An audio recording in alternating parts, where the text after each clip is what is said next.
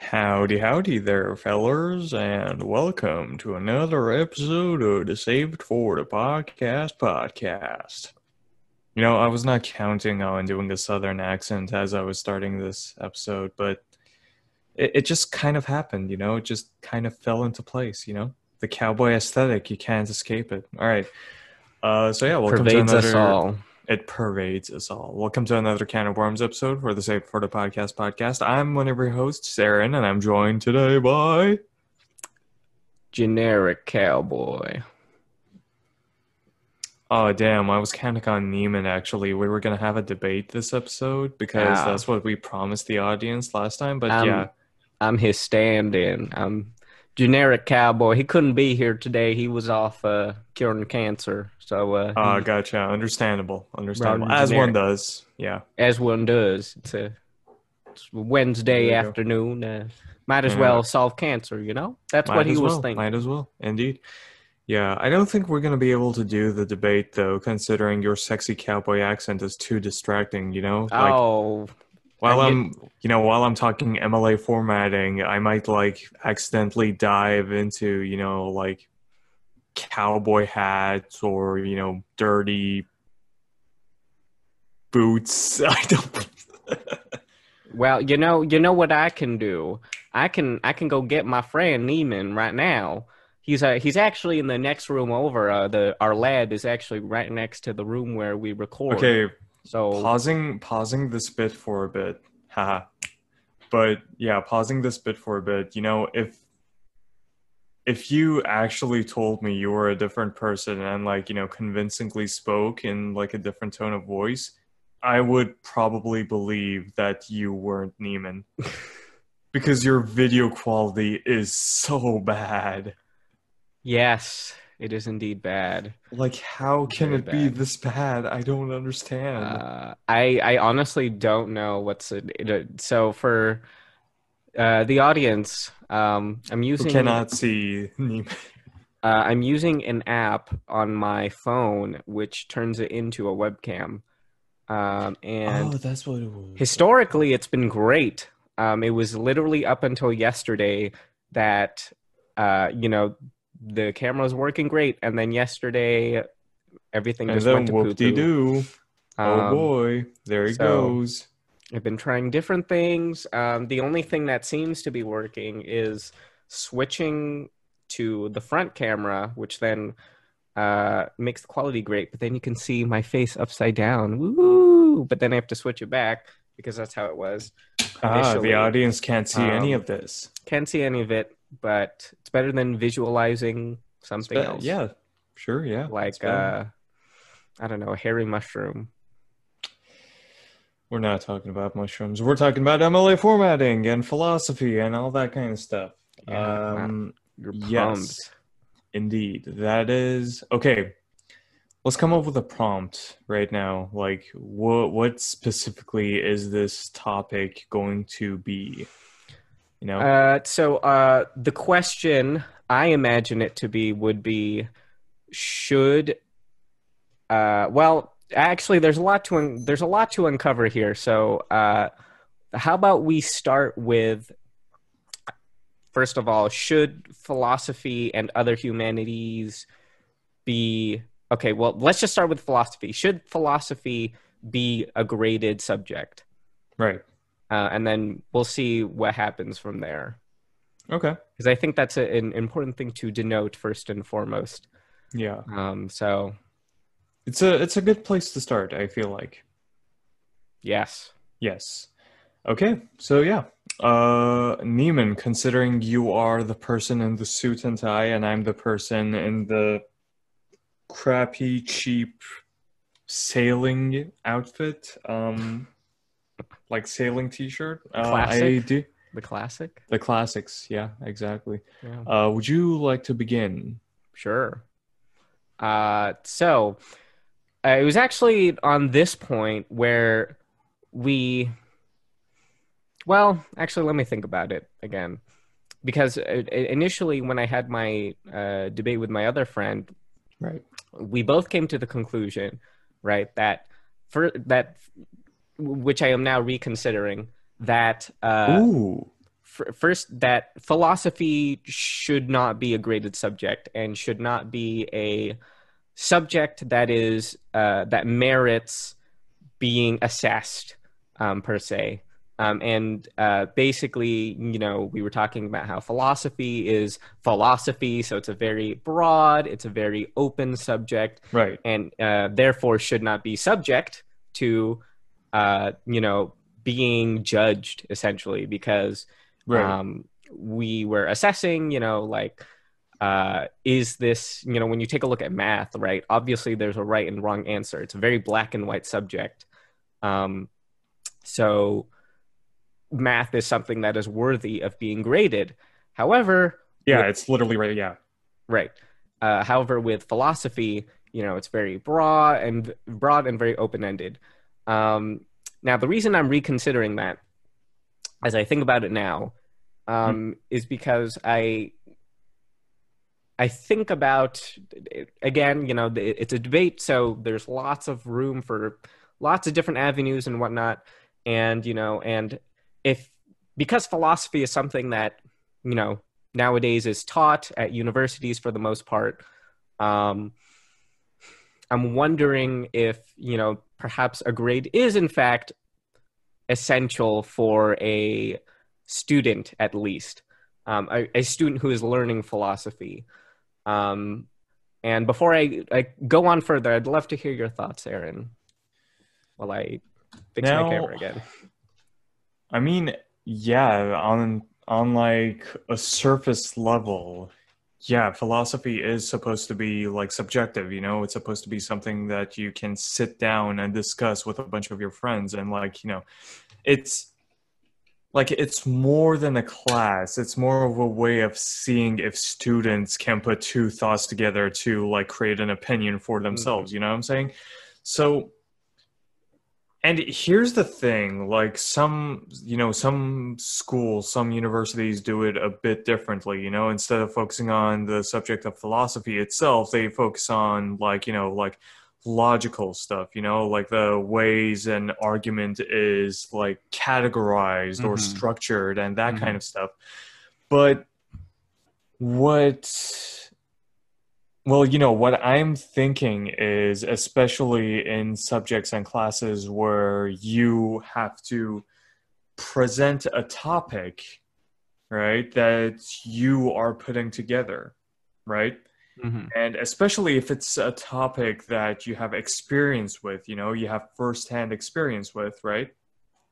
I feel like grading it should be done differently. I'm not saying it shouldn't be graded, all right? That's not what I'm saying because like we haven't gotten to a point where we can just like, you know, cancel grading altogether and do substantial changes to a system that is so messed up that any kind of change can absolutely rock it. All right? Mhm. So, and like, here's my thinking, right? Instead of like having a single person, you know, like decide the fate of a student of like based on what they have written regarding a certain subject, maybe it can be like a, you know, like a committee or like a, you know, maybe the students can have a say in how it should be graded, you know what I'm saying? And mm-hmm. sure, there might be some like there might be arguments against that regarding you know like how um like students might be like biased towards their fellow friends you Mhm. know and Mhm. and like you know choose to give them higher grades than they deserve or whatever like there are, Mhm. there might be many arguments on that kind of structure but this is you know this is just a sh- suggestion Mhm. so, like, yeah, I, I think it should be done differently. Mm. Okay. Okay. I see what you mean. Yeah. So it seems like we're kind of on the general consensus, Yeah. at least on that front, of uh, in terms of academic philosophy, yes, uh, it should be graded, albeit may perhaps differently, right, or in a different way. yes. Um, okay, great. So we got that uh, sorted out, which is great because It all goes usually- downhill from here. Uh, right, because usually, usually how a lot of debates go is they don't define anything in the beginning, and so yeah. uh, um, if you don't do that, then the whole debate becomes pointless because Oh, you'd be arguing about different things, right? So it's good to identify these base, you know, definitions we can agree on. So that's Yes. great that we're doing that. Um, okay. Um, since I asked the first question, do you have another prompt or question you want to pose? Yes. So, gosh darn it, I had the question in mind just a second ago, and now it's just gone. Also, I swear to God, why are you making your camera do flips? It's for for some reason it's the only way I can make it work at the moment. Um, well, I'm I could actually. I'm gonna Uh, buy you a, I'm gonna buy you a fucking webcam just just for the sake of you stopping your bullshit right now. You know, uh, here's what I'll Oh do. I'll, I, I'm gonna switch to my other webcam app, which seems to be working better at the moment. Okay. The only caveat is the the filter makes it look so weird. Like it looks like I'm in a different universe. So uh, Interesting. just- Yeah, we we'll see. Like, uh, I sorry that. Oh, wait a minute. I, yeah, actually, this is this is really you know better. It looks. De- is it better? Like, I, I mean, I don't know. So You kind of like you kind of look like you're in one of those shows that like you know have a certain art style to it. You know, yeah, like can't think of anything right now, but you know, Sin City, where like you know Yeah, it, it has has, like a twist to it. You know, it's black and white thing. with the blood and all that kind of stuff. Yeah. yeah. I There have no idea why this app does this. Like this, I, like I'm looking at my room and I'm looking at like this picture. And uh, honestly, the other the other camera the other camera app was much more accurate to what my hey, room hey, actually hey, looks like. hey! It looks cool. Um, it looks sexy. Shut up. All right. If I look fine, whatever. It looks yeah. fine, man. Oh my Um, god. All right. Uh, but yeah. So the question I was going to ask you was Do you think MLA format is necessary in grading subjects regarding English, philosophy, literature, all that kind of stuff, where subjective topics are oftentimes, you know, graded using that? Mhm. Was my question to you. So I don't think the actual uh, format format. So anything uh, uh, MLA, APA, Chicago style, anything like that. It's all just uh, you know jibber jabber. They're all opinion. whack. uh, it, it's whack for sure. Um, I think it, as long as you have the material in there, then it theoretically should be fine. Um, so, and when I say format in this context, because I think format can mean other things as Yeah, well. Uh, in yeah. format in this context, I'm specifically referring to uh, how the actual like page like physically looks and how the text is um, formatted on the page. Um, and if you ask me, you know, if it's single spaced, double spaced, you know, whatever, as long as you can read it and the subject uh, uh, and the content is there, uh, I personally am fine. Um, I think the reason, uh, you know, standardized uh, formatting exists is uh, to, you know, kind of you know, I hate using the word in the or the definition or the word in the definition, but to standardize or to uh, basically make it so that it's as easy as possible to read, or at least facilitate the process as much as possible right. for graders or for you know whoever is you know assessing the paper. Because when you have to, you know, when you get into the realm of fancy fonts and you know some people have different spacing and some people are putting Yeah. their you know names at the end of the paper or you know maybe they're not even putting page numbers right then you sort of get into the realm of how the heck am i supposed to grade this if you know everyone's is you know looks different right, Right. And, and you can make the argument for and against right so um th- that's my my stance on that um so i think it's still I think it's important to have in a uh, in a more academic setting, I guess, is where it'd be more important. Outside of an academic setting, it really does not matter as long as Oh it's yeah, legible. It- yeah, um, because you know newspapers, you know, they're not going to like follow a format, uh, ex- you know, except for the you know columns and all that. yeah. All the But- co- like you know like stuffing stuff in to the fine print. Aside from that, and even now, like with the you know emergence of you know like the preference for internet and all that kind of stuff, like even that is getting a bit wonky. Mm-hmm. Absolutely. Yeah. Yeah. Um, what I do have a qualm with is uh, format in the other sense, in kind of the more syntactical side of things. Um, and what I mean by that is Now this is a debate. We're getting to the we're getting to the like the fancy words. Yeah. Syntactical. Oh yeah. So exotic, so American. Wow, dancing debate, Aaron. I love it. My gosh. Yeah, there you go. Um, yes, sing syntactical. I know. um, so when you, you that is where I have more of a, of a qualm with uh, uh with grading and where is where the the height of our debate was uh, in my previous debate with my other friend um, because she was in favor of just um, you know well first off we agreed uh, right uh, in our first debate. Philosophy shouldn't be graded in the first place. However it is. So now what right? Which is what we were debating about right? Right. and so she was saying um, just it shouldn't be you know uh, it, it should be graded simply based on content. And i disagreed.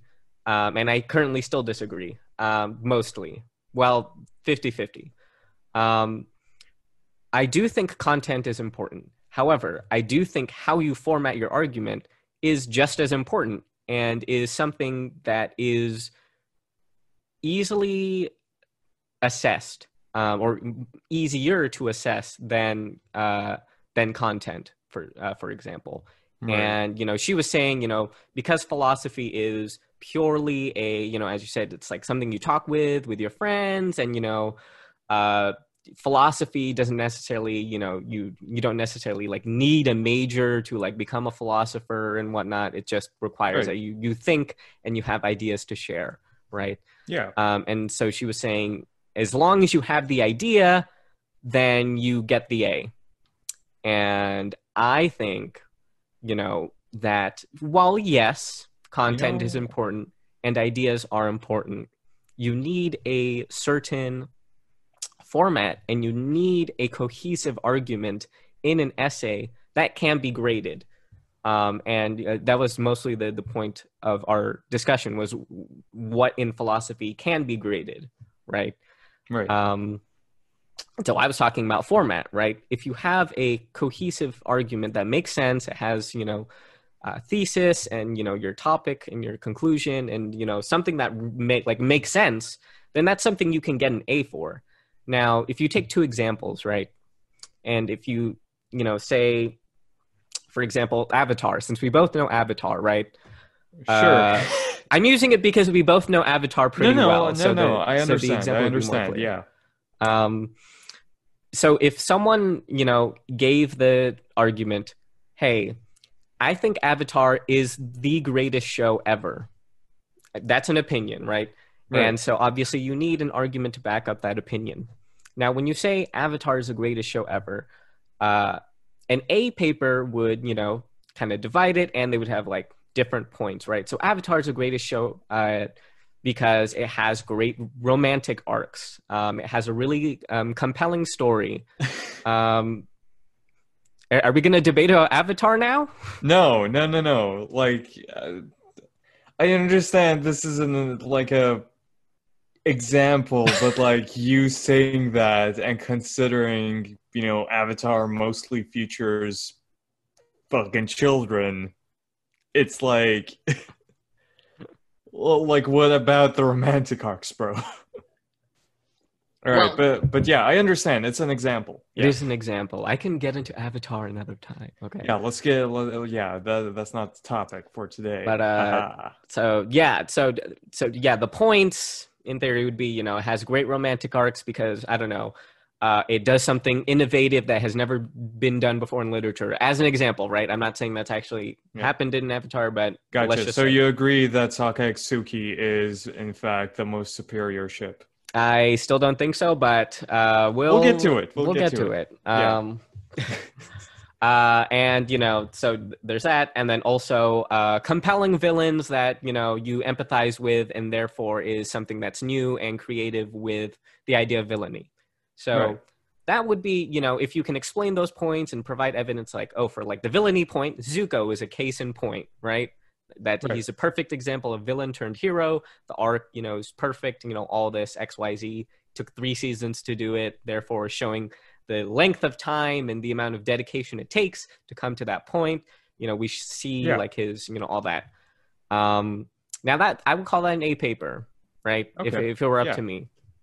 Now, if someone said, if another person said, Avatar is the greatest show ever because I think so, and it's my idea. Now, I would say, okay, okay, where where are your points, right? And you know, if they have no points, right, or if they have points but they kind of organize it, for example, like Avatar is the greatest show ever because you know uh, they have really good villains, they have really good romantic arcs, arcs, and they have uh, really good fight scenes. Now, those sentences said nothing about the show at all, other than it was good.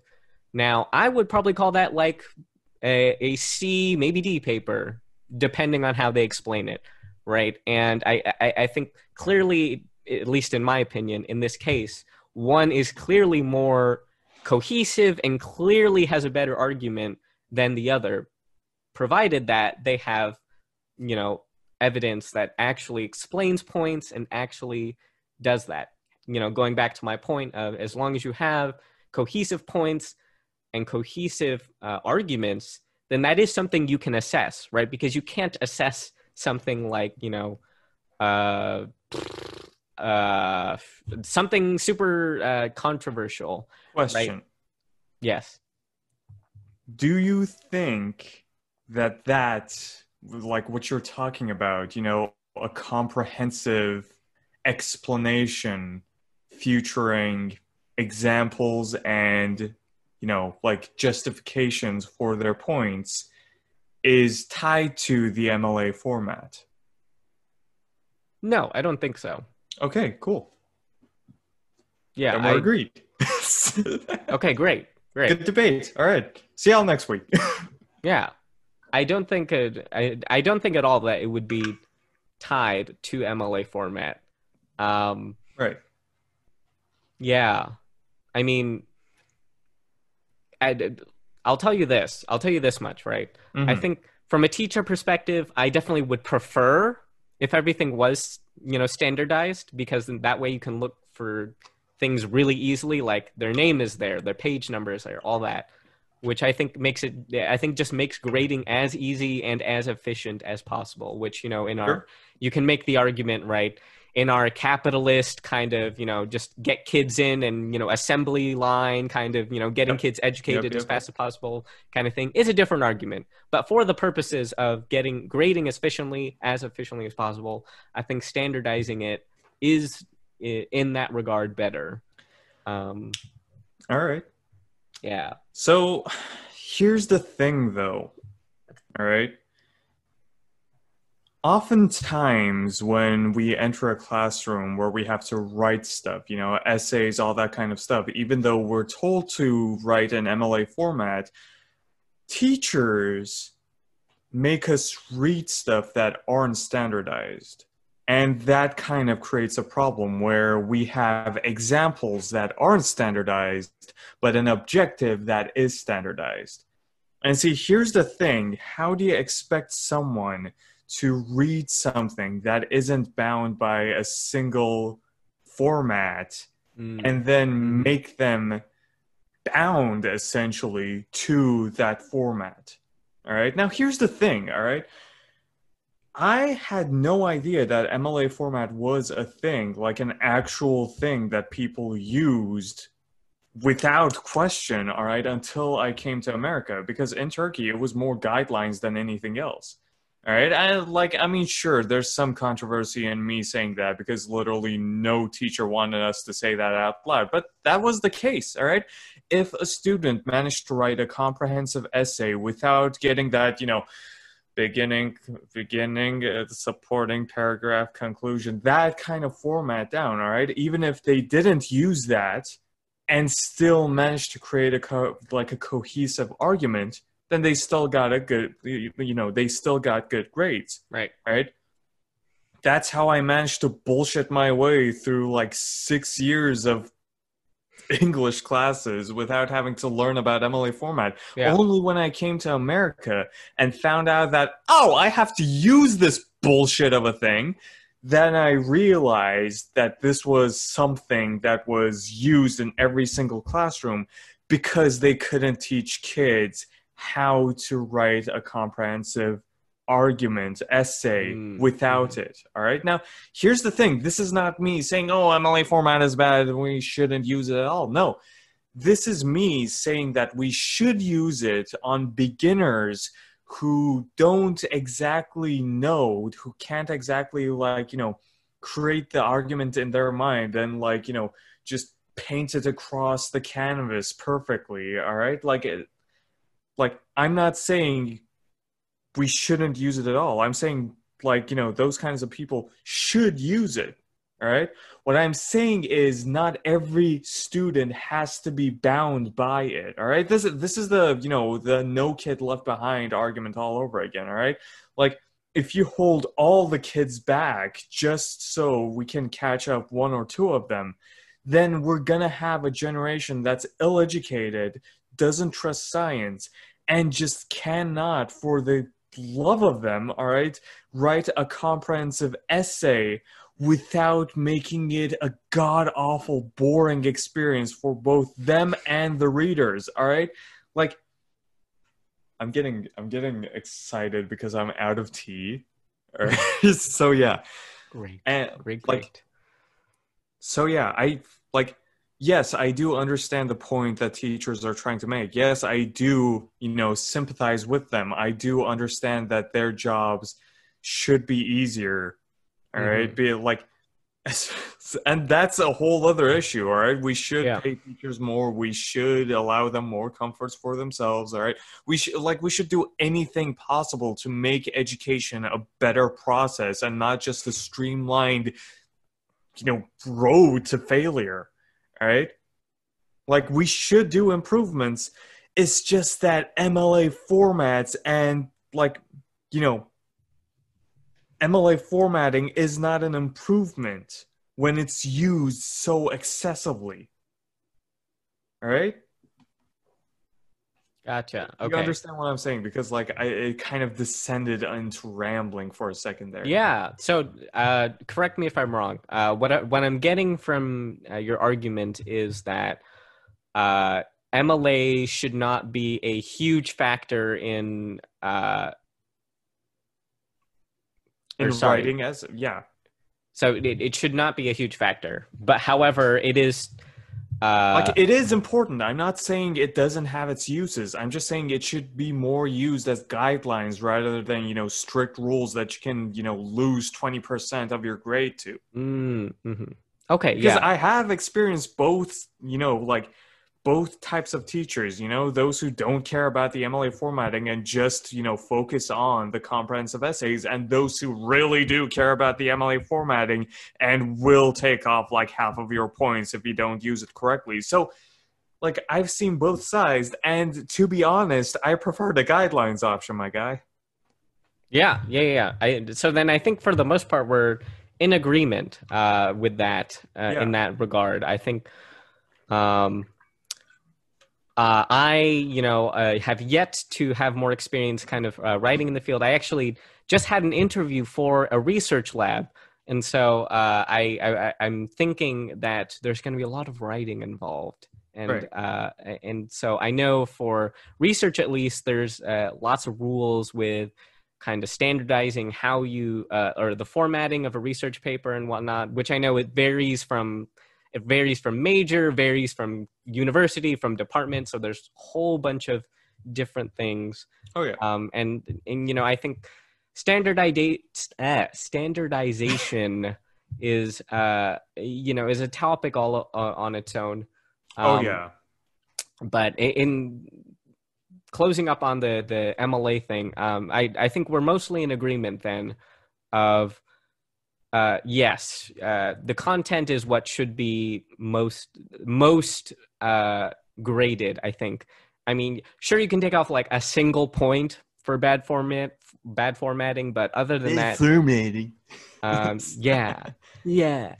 Um, It's formatting. Yeah, None of yeah, my yeah. has. make sure you All right. format your mouth, Yeah. there you um, go. unlike I did. Um, but yeah, Are any of our mouths formatted? Are any of them? Who knows? Can we really call ourselves MLA? Who knows? Or APA or Chicago Or or APA or Chicago. know. Yeah, there you go. Now, Yeah. Neiman, I have a question for you. please. Did you time this? Yeah, I, I'm telling Okay, cool. Yeah. Because I didn't. Yeah, yeah, we're at uh, 30 minutes. Oh, awesome. All right, there you go. Yeah. Yeah, I thought this Um, was gonna be like you know the Sokka Suki argument all over again, where I get like Oh yeah, yeah, yeah. That, that's totally slow- Oh Yeah. yeah. we didn't even finish that argument, by the way. Like Yeah. we we can agree on like improving society. We cannot agree on cartoon children. You know, we're fucking teachers, aren't we? Yeah. We, shipping we our really are. shipping our two shipping our students, shipping our animated students. Yeah, there we go. We really are. I, I I bet teachers do sit in the teachers' lounge and ship students. I oh, feel Oh, like yeah, it's like- a thing they would do. I feel like you know the among the arguments they have, you know, like they they can discuss politics and all that kind of stuff all they want, and they're still gonna be civil. But once it comes to shipping wars, oh fucking hell, Yeah. you know, like what the fuck do you think that Jake is good with Amanda? He's a piece of shit, like that kind of like. I just imagine that happening. You know, I'm Yeah. sorry if you know, I'm sorry to any Jakes Or Amanda. especially Jake's, especially Jake from State Farm. You sexy beast. All right. Anyway, though, the ASB president with the the band camp president. No, it can't. oh, Can't happen. forbidden love. It's oh my goodness. Oh yeah. Ever- Oh. They cannot cross paths. They're from different worlds. the students UN. Yeah. the students UN project president and the drama club president. Oh my goodness. It can't. Enemies to lovers arc.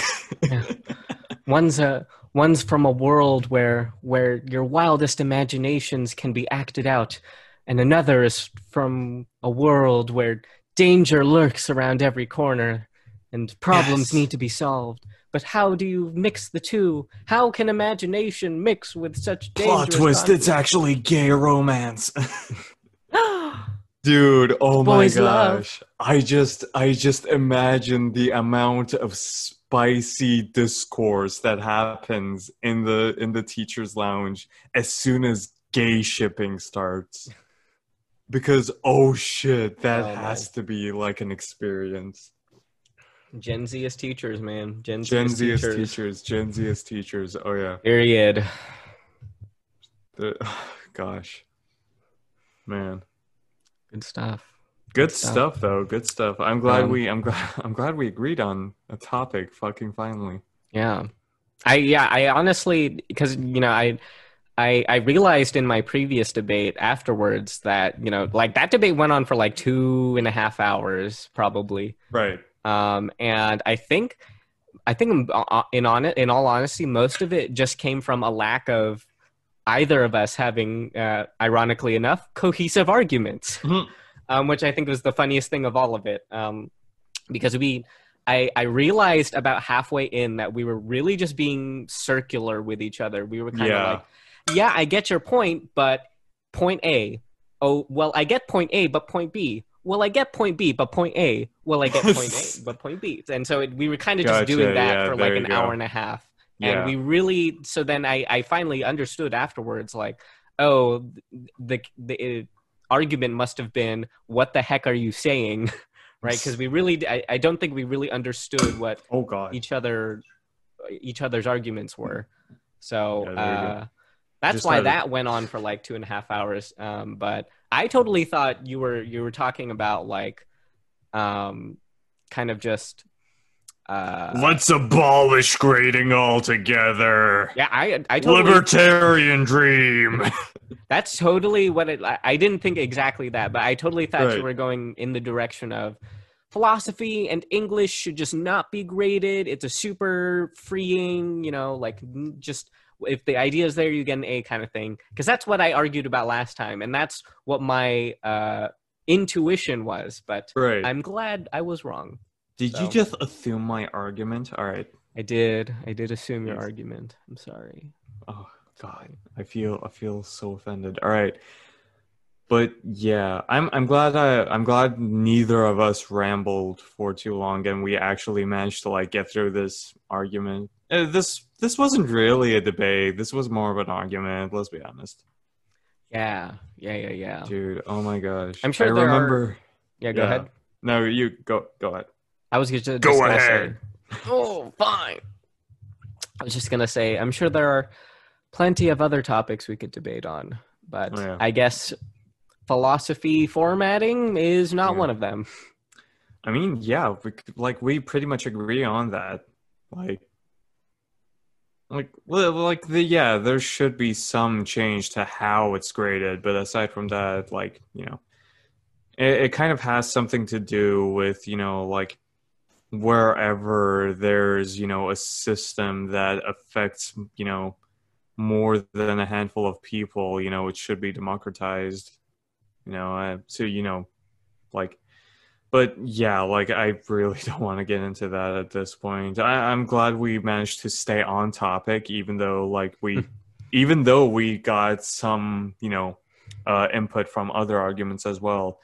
But yeah, I guess this is why oftentimes like you know debates are non-comprehensive because a single topic is tied to so many different other topics that you just cannot go you know go through it you know? So Yeah. instead of having a debate where you know it's a battle of ideas it's just a battle of evidence and circumstance.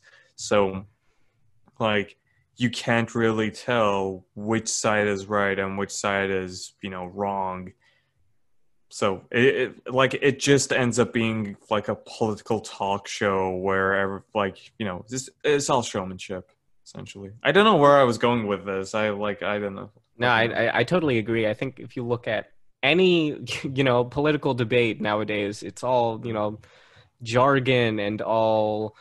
You mm-hmm. know who's the worst candidate rather than who's the best, right? And so Oh, I know why. I know why I moved down this path now. Like I just realized, it's because I saw someone reacting to a classical Abby, like a video. I've not seen it. Classic Abby is uh, Ben Shapiro's sister, I do believe, and she's been like buying up ad spaces all the freaking time. Like conservative woman, this is our time.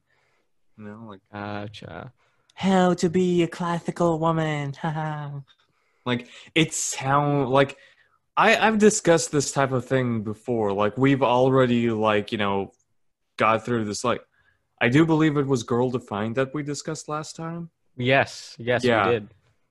And now it's just like the like it sounds like it's empowering women at first but then you realize oh no it's like finding your you know find your identity in your husband or in god or in whatever the fuck you know like, Yeah, yeah. no, but this time you're allowed to show shoulders Ooh, Ooh, Upgrade. ooh, an upgrade. getting spicy. Ooh, but yeah, Jesus. yeah. It really do be like that.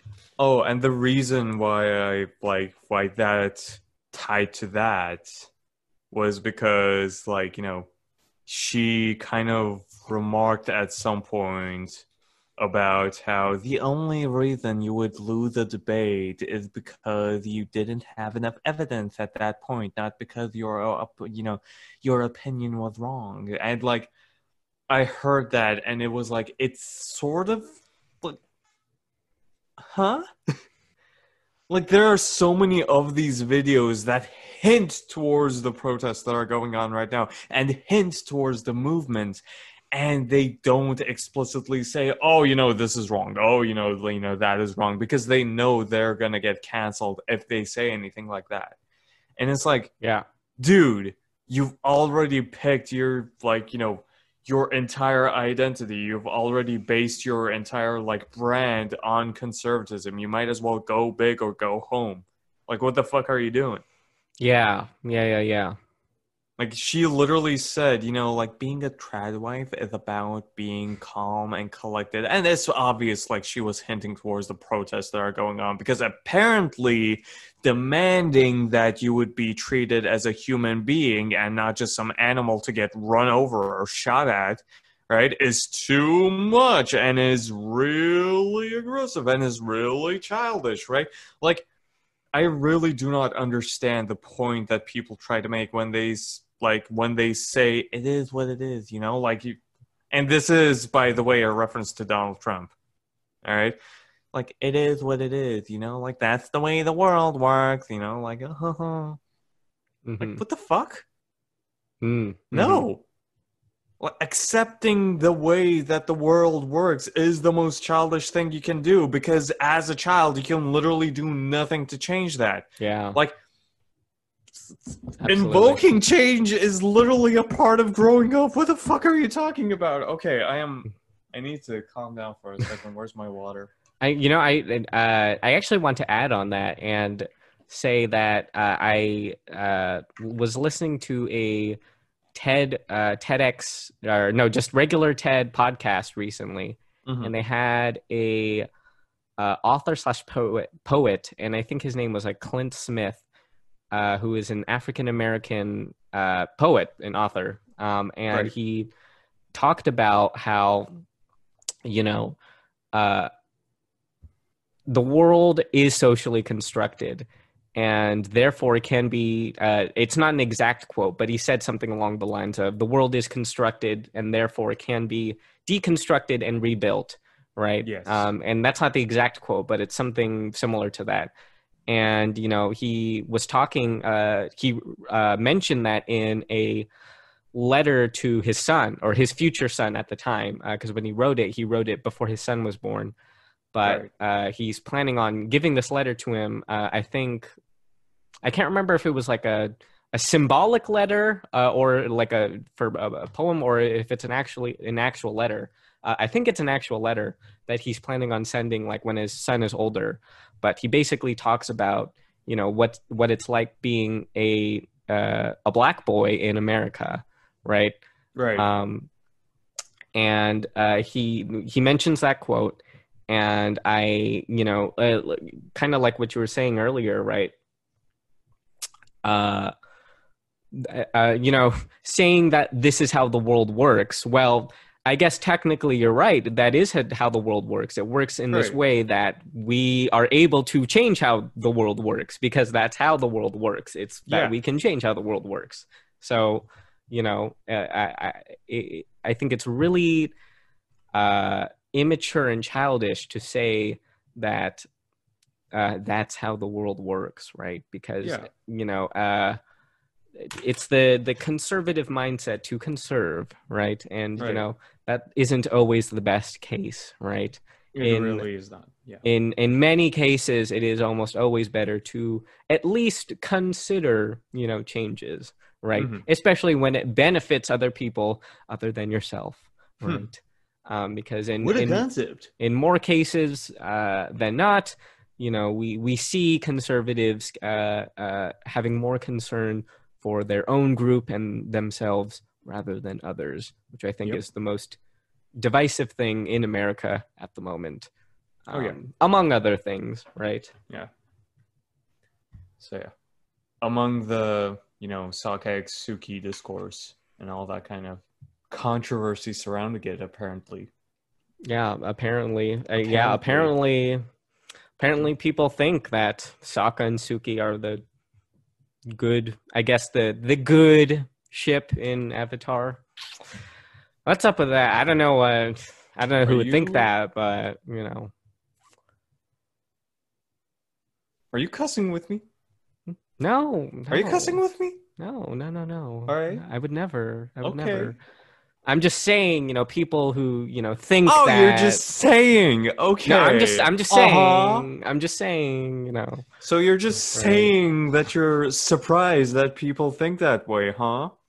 Uh, yeah, I'm ju- I'm just I'm Right. just Because as to they- apparently, they right? Because apparently, a relationship built on trust and non-drama is something that's not worth considering and unrealistic. Apparently, huh?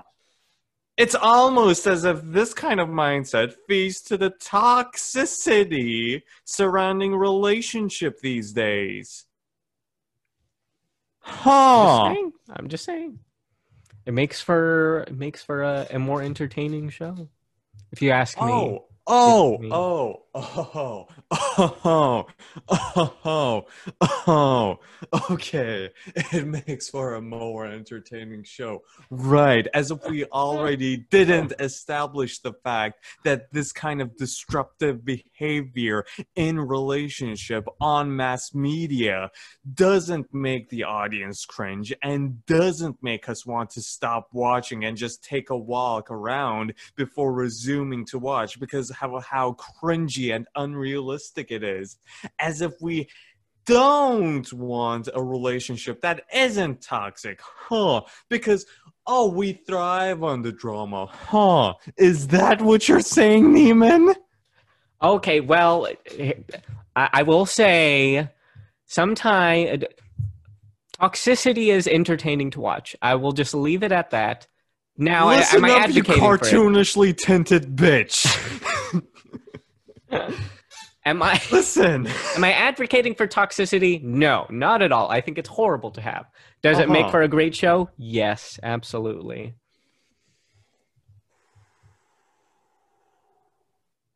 Listen, listen, listen. Okay. I'm bringing it back for a second for the sake of the argument. Great. All right. So,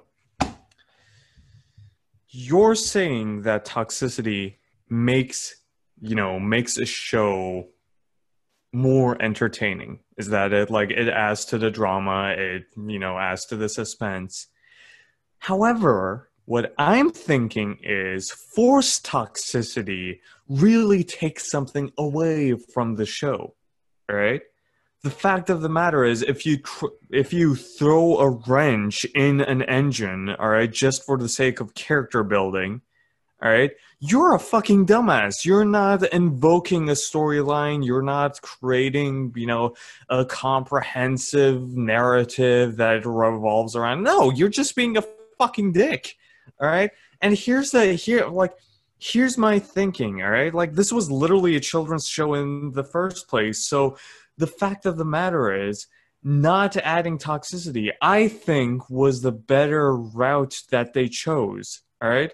Because there was already so much toxic relationship that had to be resolved. All right. So a toxic relationship wasn't really on their radar. All right. In fact, a non toxic relationship to show that people can, in fact, grow off of each other and build themselves as a person without having to experience any of the drama that comes with it, even though there are some frustration and, and there are some tiny events that might create drama among their characters and that doesn't affect the story that they can move past still makes for a good relationship. All right? I like i really don't know what else to say. It's just a good relationship. That is a good thing to show children. Okay, yes. Okay, so I, I I think we can agree that for the purposes of a children's show, that yes, they. I, I think I agree that the route that they took for a children's show Um, Not Which- even for just for a children's show, all right? It's just like a good thing to have there. All right? Oh, okay. Yes, I, I, I agree that it is a good thing to have. Now, do I think all relationships are perfect? No, and I think that's kind of mostly where my, uh, I guess, desire for not. I I think toxicity is a little bit, uh, at least in my opinion, I, I think it's a little dramatic or, or over dramatic um, to call it to- toxicity specifically. Um, I, I think uh, tension is a more uh, accurate word I would use uh, for, to describe kind of what I'm describing. Um, i- in that, still I think Okay, please continue. Sorry. uh, it's all good. It's all good. To finish, uh, I was going to say that I I think leading people to believe that relationships are perfect um, and without tension, I think is more unhealthy than throwing in a little a, a, a tiny wrench, right? Because I think Right. when you have that conception that oh this p- relationship is working out perfectly then you know there then what's the what's the point right then people have these misconstrued ideas you know if we're talking about right what people get out of the relationship uh, or sorry uh, if we're talking about what people get out of the show then i i under that lens yes you i think you should throw in a little bit of a wrench to show people that this is a regular relationship right because we know that in you know in real life most relationships don't you know end up happy go lucky and whatnot Here, here, okay, here's my response to that. All right. Please. Now, I think this is a sort of after effect of how, you know, desensitized we've become regarding toxic relationships or any kind of, you know, relationship with some level of, as you might put it, tension in them. All right. Now, here's the thing their relationship didn't start off all happy go lucky. All right. right Sokka was a sexist piece of shit, and like Suki was a stone cold badass who beat his fucking ass. All right, so like it didn't start off that way. All right, then there was a huge period of time where they were separated, and when they did come back together again, we saw that you know that separation didn't like you know like wasn't exactly good for them. All right. Sokka had seen some shit. Suki was still her stone cold badass self. All right. And while Sokka was trying to help Suki, he ended up, you know, making her feel like she was constrained. All right. Like the relationship did have its tension. We saw it.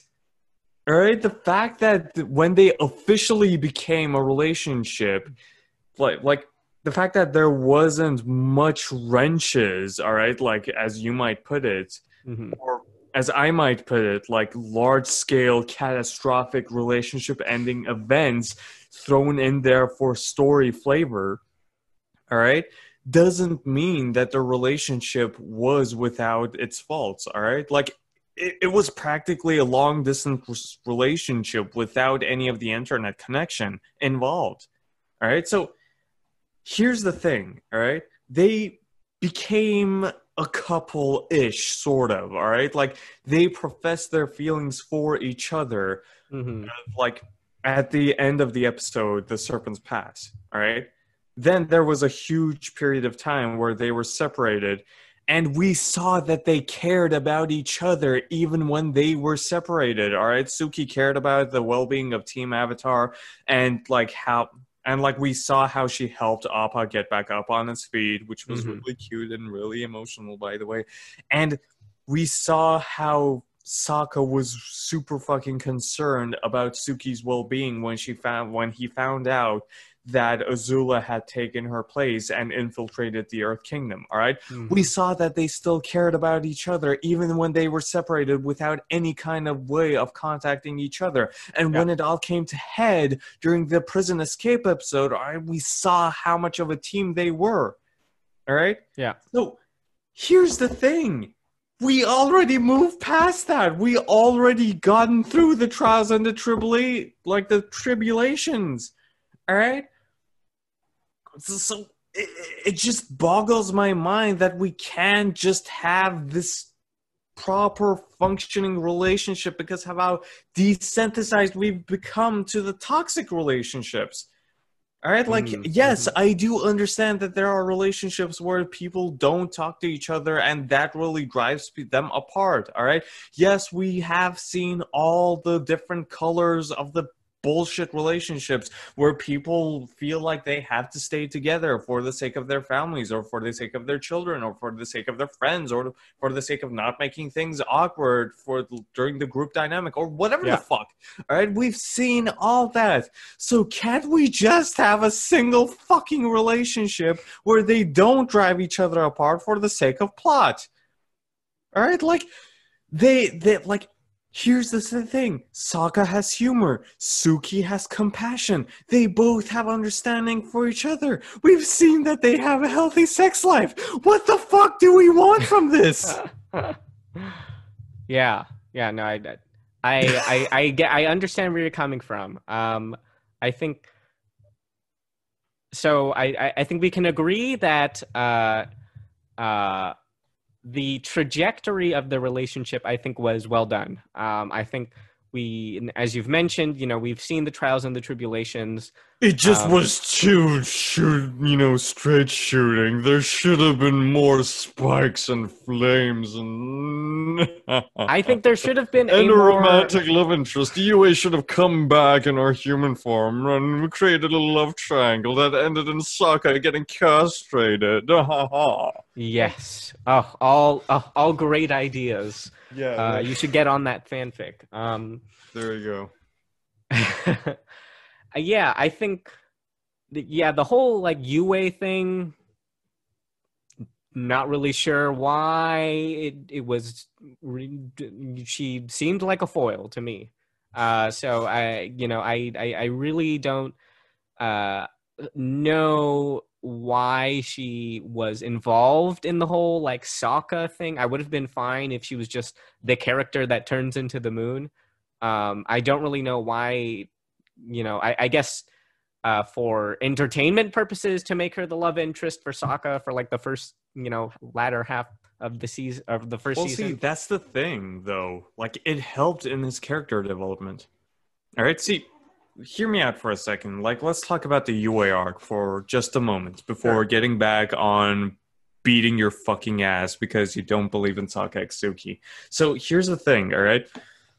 Now, we are introduced to Yue as, oh boy, pretty, oh boy, princess, oh boy, Sokka is looking at her longingly, right?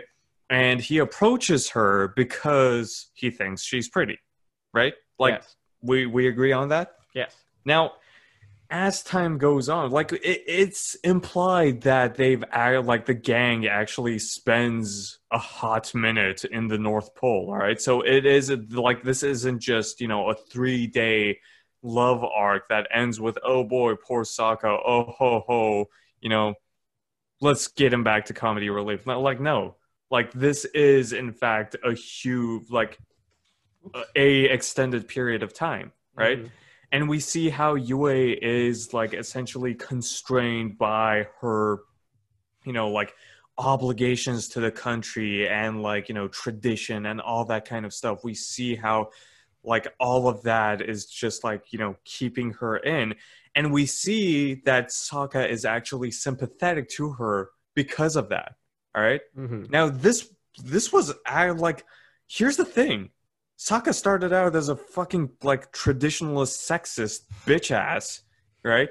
And now he's actually like see there we go. Welcome. Hello. Welcome back. Forgot to pause the recording. I, you know what? I did it purposefully this time. You want to know why? It's easier Why? to just cut it uh, and leave the timer on, because if I pause it, then I also have to uh, pause the timer, and then the Oh, gotcha, gotcha, timing gets gotcha. messed up when I cut Gotcha, it later gotcha, on. gotcha. So Okay. Yeah, I understand. I understand what you're saying. Um, but yeah, like sorry sorry about the abrupt little thing. I I am once again experiencing internet troubles. Oh boy, in character. All right. But yeah, as I was saying, we like Sokka started off as a sexist piece of shit and we saw his, you know, like slow process into becoming somewhat woke, all right? And seeing Yue in that situation, like seeing tradition played out in such a real way, changed mm-hmm. him, I do believe, all right? Like it made him a bit less traditional and a bit more pragmatic. That really helped, by the way, during his Legend of Korra arc, where he became a politician and all that kind of stuff. All right, like I believe that's that's kind of related Okay. to that. Yeah. Okay. Right? Like we literally see his ingenuity, right, triumph over his like conservative side. Oh boy, we're getting into real life politics. All right, but see but that's exactly the point all right? Like UAJ wasn't just you know a thing that happened in the past. Oh boy ha ha ha you know my girlfriend turned into the moon. That's rough buddy no it's not just that all right? It's it's different. It changed him god damn it like i Okay. have no other way of putting it. Like it, it's literally so substantial to his story all right? Like we literally see it affecting him in different times all right? Like whenever like okay here's the thing. I have uh i have uh, i have been on record stating that whenever Sokka went through a major character development moment it was during like it was while he was on his knees right i have said that Right. Right. Right. Right. aside from that, whenever he has an emotional development scene, it's always him. Like it's always with the moon, somewhat related. All right, it's always either in the background or like we see it sh- shining on him. Like it's always there. All right, so and like even though he might be haha funny man, like we like it's, we can see it affecting him. All right. There's no other way of putting it. It's not just an arc thrown in there for flavor. Haha, funny man lost of girlfriend. Haha, he'll stay single forever. No, it, it's a part of his storyline Mhm. where he grows as a person. Okay, like that's Yeah. all I have to say for that. Okay. So I I agree that I think Yue was a uh, one of the uh, humbling experiences for Sokka, which I agree was a huge. That, as you said, we see it affecting him throughout the entire series. So Yes. uh, it's a very substantial part of him as a character, right? And Yes. now I don't think it had. Uh, I- I think my problem with Yue is with how it affected his relationship with Suki, which I think was very little, in my opinion. I think it uh, had uh, very little bearing in my in my uh, opinion with uh, kind of at least from what we saw in the series, right? And I know you mentioned. Uh, in- Serpent's Pass, literally. yeah, yeah, yeah. I, I know you He's afraid of losing Suki like he did with Yue. right, We've gone we've gone through this. Right, right. Listen. Which, no, which I think is the only thing that affected him. Like that, that's the only thing that was mentioned uh, that really had a huge bearing on the relationship, uh, which I think there could have been uh, more, in my opinion, that, or that could have been, I think, more developed rather than you know five minutes in the entire series. Ow! Um, so he's not allowed to acknowledge Suki as an independent person and move on with his character. I do think- okay, I see. I do think he can move on uh, as an independent or as, and recognize Suki as an independent character. But I Mhm. think what makes relationships in any show interesting is how it affects other relationships.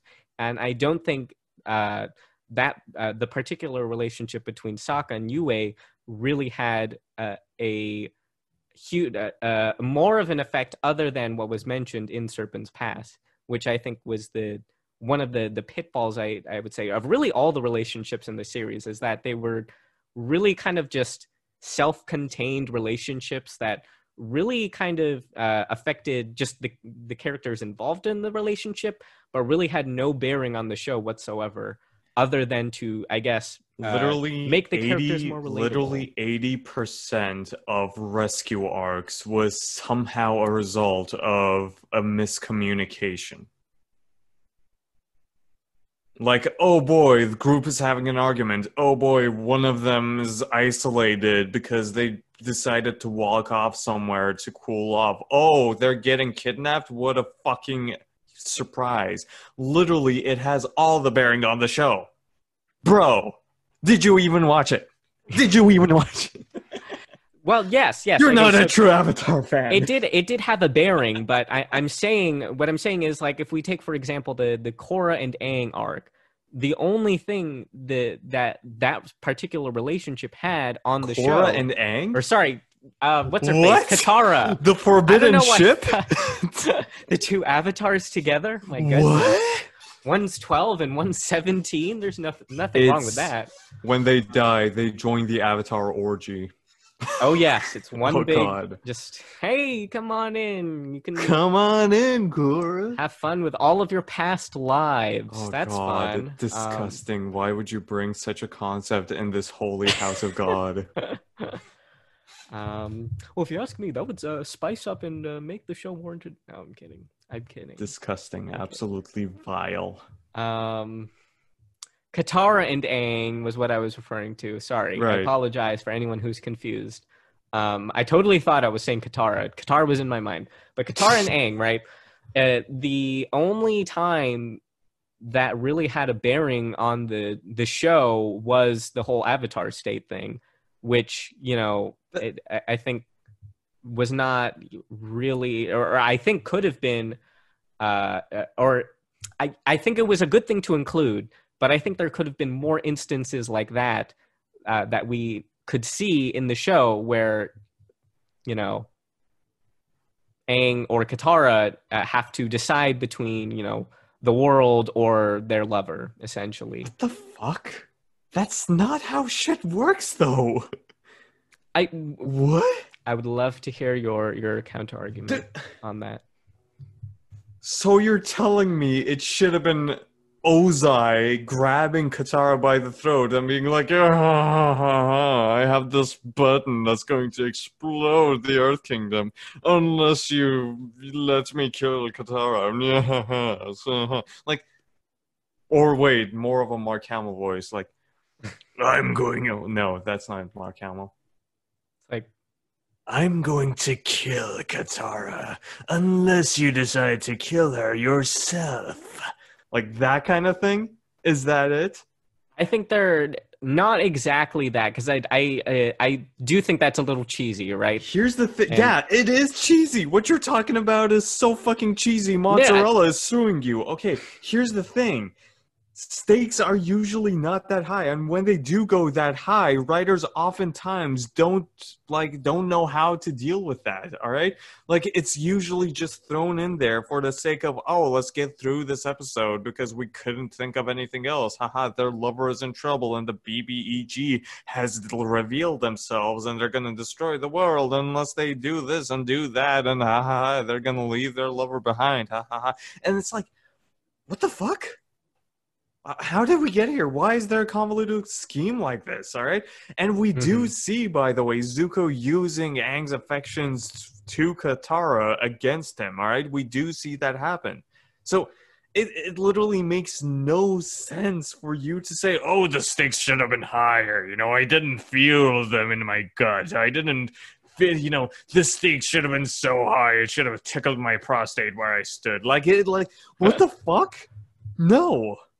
I The sta- if the stakes go that high, then that like it, it literally makes no point. No, it's like one village after another. No, the apocalyptic thing doesn't come until like the third season. So it doesn't make sense for us to skip each and every like, you know, arc and each and every like stake and like just jump right to, you know, like world ending cataclysm or savior level. No. Like we do see it affecting Aang, by the way. Yeah like, yeah no I, Wait, I like he refuses to go in the Avatar state and just cheese his way through the Fire Right. Nation and, and like just Right. for the sake of his affections toward Korra. So Katara, fuck you! ha, I got messed you on up it too. You messed it up for me, you piece of shit. All right, Jesus Christ! I know. The So- rest of the day, I'm just gonna be thinking about Korra It literally makes no narrative sense. What you're saying, so I don't get it. What the fuck? Well, what I mean by that is, you know, uh, not necessarily in the sense that it has to be plot related or it has to be apocalyptic, right? But just that the the stakes for the character are higher, right? I, I We so see that though. We see that too. one time we see that one Not- time. Which time? Mm-hmm. I the, the time where he couldn't go into the avatar state, which is I think the the highest or the peak of his stakes uh, in terms of kind of Aang's uh, uh, relationship or how Aang's relationship uh, affected him as a character. I think. What about the episode where the general was trying to trigger the Avatar state and he succeeded? What were the stakes then? oh in the that was What about the two, episode? right? What about the episode where Admi- Admiral Zhao or whatever the fuck his name was kidnapped Aang because he was trying to help his friends get better? There was Hmm? Katara was sick during that, Yeah, wasn't she? yeah. Yeah. And if you uh, like, if you know anything, anything about Renaissance medicine and the fact that literally the only prescription that the Gilf, I guess, is what you might call her, gave Aang was that yeah, you need to make him suckle on the frog dick. So it's like, like the stakes were high then, though. But he They he were sick that. and dying. He was doing that for both Sokka and Katara, though. Like if it oh, was just boo Sokka, hoo. Oh, boo hoo. So- oh, he should have le- he should have picked between Sokka and Katara. Oh, his br- like her brother should have died that, right then and there. Like we should have cut off the character arc just so we could experience that angst. Huh, angst comes in the I name. know. I know. It was- Um, it, it, it the stakes are there it's just not like the volcano episode with the soothsayer like it happened so many times i can't even recall all of So- them okay, so uh, let me rephrase then. I think there are uh, lots of plot instances where uh, where you can say that uh, you know Aang uh, has to you know choose or whatever between uh, you know saving uh, Katara over you know whatever X Y or Z, right? Um, now, I think it wasn't as clear the the char- what the character stakes were, right? So if we take for example, you know the the Avatar state one, right? listen and we think about what this means for Aang, right? Aang is a 12 year old kid who has Yeah. to take on this, you know, middle aged, you know, super dictator, you know, in order to save the entire world and future generations to come. right And that's a pretty daunting thing for one character, right? If you Right. just ignore the plot circumstances, if you take that, you know, as as is, right? A 12-year-old boy who has to defeat Fire Hitler, right? you know, it's it's a little daunting eh, to say the least. And so when you have a relationship thrown in there, then the stakes Oh get exponentially multiplied. oh my right? gosh. And wait so- um fucking minute okay so you're telling me right that there was only one apocalyptic stake revolving around the love interest and not many and the fact and like you're telling me that the little things like oh their lives are in danger. Oh the city is going to burn down. Oh you know they got kidnapped. Th- those don't count? Is that what you're telling me? I'm saying that the the character for each of the characters, it wasn't really clear how it affected them, and, and their relationship is what I'm saying. Ah. Listen, I am sorry that I like I I truly apologize from the from the apex of my heart that Aang's raging loins wasn't a part of the narrative foil that surrounded the end of the fucking world as we know it.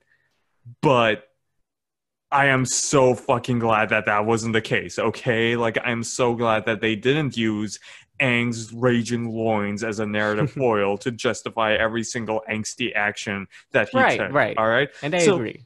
Here's the fucking thing. They're a bunch of children with the fate of the world resting on their shoulders. All right? Not every stake is supposed to be a life altering, world ending, fucking, fucking, fucking, fucking stake. Right? No, I, I and I agree, and I think uh uh I guess then I So why wasn't are we arguing? I think uh, I think uh, what what I'm trying to say is that uh, for if we take for example, right? Again, the you know the avatar state thing, right? It- it- we know that it's a high character stake, right? Not only is it a high plot stake, but it's a high character stake because it's about Aang overcoming his. Uh, it's essentially about Aang overcoming his fear, and it's about Aang. You know, if we take a look at that Avatar State episode, it's about Aang's character trying to overcome his fears and, and anxieties about, you know, all the things that he's done in the past, right? And you know, we see, uh, you know, in the the final seconds of the episode that he, you know, turns into this. Uh, you know, uh, he finds that Okay, I'm back. There we go. great. Welcome Yep. back. So yeah, you were saying uh, I was saying, oh right, uh, if we see in the the Avatar State episode, right, it's uh, uh plot wise, we know that it's about Aang getting the Avatar State so he can defeat the Fire Lord. Character wise, that episode is about Aang overcoming his anxieties and fears as a person, and therefore becoming a better person by becoming a better leader and being able to become a uh, essentially the leader that he needs to be um, for the people in his life, right? Right. And we see in the final, you know, moments of the episode, uh, or in the uh, towards the latter half of the episode, that um, he can't achieve being the leader that he needs to be because of Katara. Um, Right. I was about to say Korra again, um, because of Katara. God damn. Um, and so that's a huge thing, you know, for both plot wise and character wise. Plot wise, because he can't access avatar state, and character wise, because he can't be the leader that he needs to be. Now, that's a huge thing. Um, and Okay. it, if, for example, we take, uh, say, uh, the the general example, right, um, where you know the general uses Katara in order to, uh, you know, make Aang go into the avatar state. right. Um, now I can see that it, it, it uh, you know, plot wise, it's so that Aang can get the, in the avatar state. Character wise, I can see that you know there could be a little bit of tension between you know, uh, oh right, Aang has to decide between you know, do I want to unleash a raging fury or you know, do I want to uh, sacrifice uh, Katara for the sake of remaining civil or something, right? Um, which I, you know, I get that's tension, right? Which Right. you know, we, which alludes to right the, the Avatar State episode later in the season. But I, I think in the immediate moment, it's not as clear what the. Uh, I, I think it's m- that instant is more so done as foreshadowing rather than a a point where you can really see where Aang uh, it's not as big of a character development for Aang um, as Right. it is later in the season, um, which I think is where I have, uh, I guess, a qualm with because I think we could have uh, at least experienced a little bit more of that, um, maybe Hmm. throughout the series or maybe little moments like that where you know Katara uh, might have you know uh, um, some bearing. I think. Um, Gotcha. uh, you know, I but I do like you know, for for example, like instances like you know later on that season where you know we see Katara and Aang training again, right? And um, when Aang is trying to learn earthbending, um, we see some you know good small moments like that, which is really great. Um, which you know, I you can you know make the case for you know whether or not each of those instances is a character building moment, but I think you know just with a lot of the relationships, it felt you know I think we, I guess, didn't have enough of those smaller moments or didn't have enough of those sure. moments where you could really get to see how it affects uh, the character and not necessarily the plot, right. which is why I don't think Sokka and Suki. Oh my. I'm kidding. I'm kidding. I'm kidding. Kind of. I'm kind of kidding. Well, all right. Before we wrap up this episode, because I am tired of fixing up my internet every few minutes, and by the and like my throat is getting pretty fucked. um, I'm just glad you aren't in charge of writing the Netflix adaptation for Avatar: The Last Airbender, because if you did, Zuko and Katara would have a child, and Aang would be forced to kill it. All right. Yes. Anyway. Precisely and i would market it towards uh, middle-aged uh, mothers living in the suburbs and then Sure. i'd throw in some vampires throw in some oh yeah. uh, werewolves and Oh, uh, make them fire, you know, firebend and whatnot, and it'll Make the them perfect- fireband. Make him fireband. All right. So, thank you very much for listening. And um, and I have to pee actually. So, would you like to wrap this up for me? Sure, sure. um, with that, thanks for listening. Um, I have consumed a monumental amount of water and tea this episode I've consumed. because you make me so mad. I'm I'm glad. That means I'm making you think. So I'm doing my job as as a teacher, like we discussed, right? Because we're teachers, right? We teach. teaching. the teacher. Uh, Fuck you. All right. You know, I I just have uh, one comment, Aaron. Uh, I did not like how your your arguments were not in MLA format. Um, I think I'm gonna take. I'm leaving. I'm leaving. Uh, I swear to God. All right. Thank you very much for listening. Uh, if you have any questions, you can submit them through the form that we have provided below. Yes. And if you want, and if you wish to contact us, our email is also in the description below. Uh, it's save it for the podcast with two T's at the end at gmail.com. Uh, no capital letters. And yeah. Let us know. you- Let us Yeah. know who you uh, who you thought won either of the debates.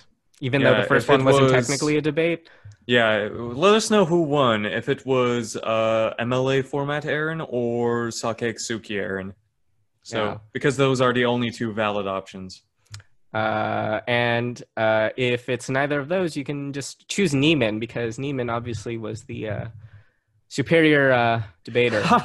One might say he's the, the right. master debater. I see. I see. We're going back to our ironic, untrue, comedic roots, Neiman, Oh, with the with Really? the um, you know, with the untrue statement of you being the winner. But anyway, you're thank you very much for listening, and we shall see you all next time.